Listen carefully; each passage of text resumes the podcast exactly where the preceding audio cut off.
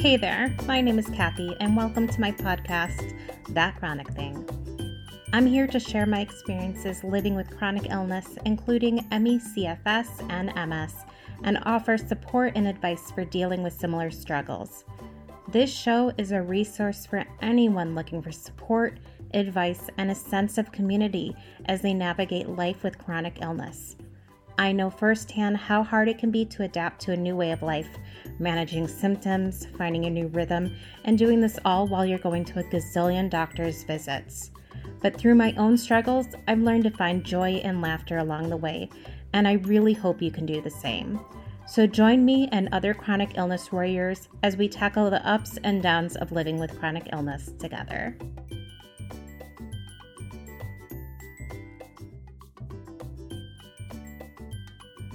I've been taking a wonderful class called The Stories of Your Life. Yesterday was the last class, sadly. My cousin Laurel was the instructor, which made the class even more special and intimate for me. In yesterday's class, Laurel pulled oracle cards for each participant in order to inspire us to tell one last story to each other. My card said education. I took a moment to ponder what possible story I could tell that connects to education. My first thought was this podcast. In a sense, I am sharing information and educating others. But I don't feel like an educator. I feel like I'm a sharer and someone who is having an experience and sharing with others. In a way, I have become an expert in chronic illness, but an educator, no. So I thought further.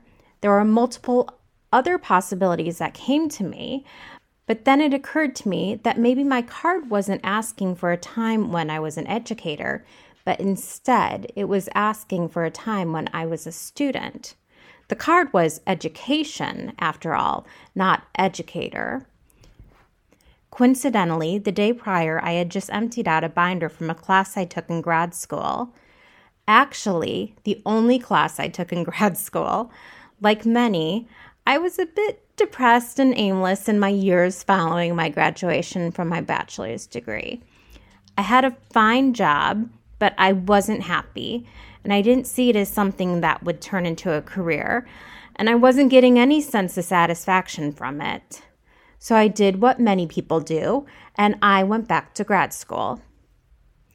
And I hated it. It just wasn't a good fit. The subject matter was dense and not at all what I thought I would be studying. And to make matters worse, I got really sick that semester. I took a one hour train ride to campus, and the train exacerbated my symptoms really badly. So I ended up withdrawing. And um, yeah, I felt pretty defeated and embarrassed. A month later, I got dumped which is pretty irrelevant when it comes to chronic illness, but let's just say it affects your emotions plenty and I felt pretty pretty shitty. So it wasn't a great winter. But a couple months later, an unexpected opportunity came my way. I had been working full time in a retail store, and my manager told me about an opportunity to apply for something called user acceptance testing at the corporate office. It would be a five week commitment. They were looking for detail oriented people along with some other skills that I had, and essentially it was a good match. So I applied, and a few weeks later, I found out I had the gig. I had no idea what user acceptance testing was zero. But five weeks in California, a work trip, oh my God, I was elated, ecstatic. I remember jumping up and down when I got the news, literally jumping up and down with joy. The five weeks in California were amazing. During work hours, I tested the systems that were used in the retail stores, and I was good at it. It made sense to my brain. And outside of work hours, I was living in a hotel with like lots of cool folks. I was on a stipend that allowed us to go out to dinner and have a great time way better than the microwave dinners I would have been having at home. On the weekends, I got to explore San Francisco, the Bay Area, go down to Carmel and Monterey. Then, an even more unusual and rare opportunity presented itself. I was asked to stay on for multiple months for a sort of internship. A team had multiple folks out for maternity and paternity leave, and they needed support. Those months weren't as social as the initial five, as the group of people weren't there. It, but it was much more representative of living in the area as I was on my own, alone, outside of work hours. Still, I loved every bit of it. I had found a role in which I excelled. Unlike my role in the store, I was finding daily satisfaction in my contributions. I felt productive, skilled, and efficient, and all that made me feel amazing about myself. But that came to an end, and um, I went back to the store in Chicago for a couple months. But in one of the most wonderful turn of events, I landed a job back in California. So I don't know if the stars aligned or some someone was looking out for me or what, but things just fell into place. Maybe maybe all of the above. So was that my education?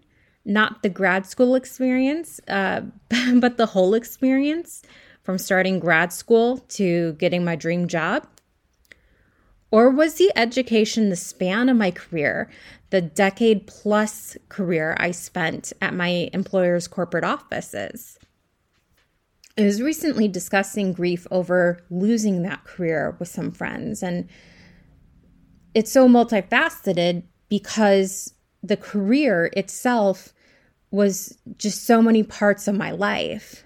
And the job came with a dramatic lifestyle change a wonderful salary and restricted stock grants, matching 401k, and a very good health benefits package that little did I know would greatly aid me in my chronic illness journey. The company had many beautiful buildings and grounds with cafes and coffee bars to meet my needs, to meet my every need, even like you could get massage and acupuncture. There were doctors on campus. Um, I never brought food to work because why would I? It was just available. I mean, I did have to pay, but it was a very good price. Um, as a newbie, I was impressed by everything. And as the years went on, I became accustomed to the luxuries because they were just there. It was just part of my life. But uh, let me offer this huge interjection here.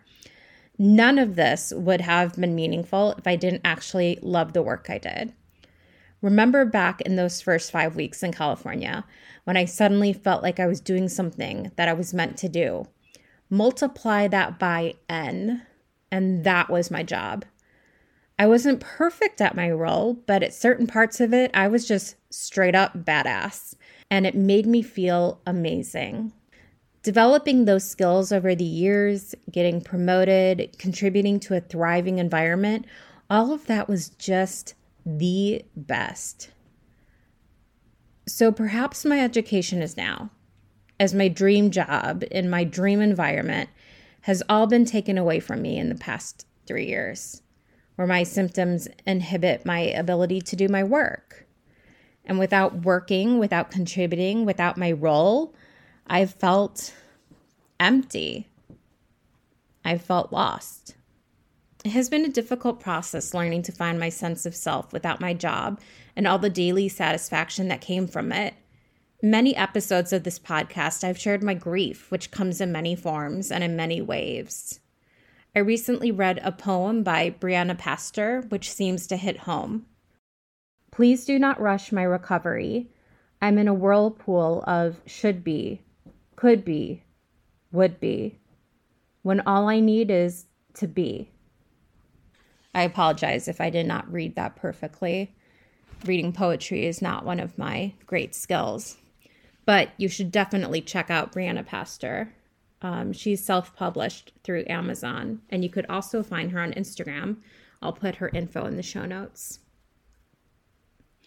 If you have a chronic illness and your life has been turned upside down, if you're experiencing an education right now that you didn't quite expect, I completely understand. And I understand if you too are struggling to find a sense of self.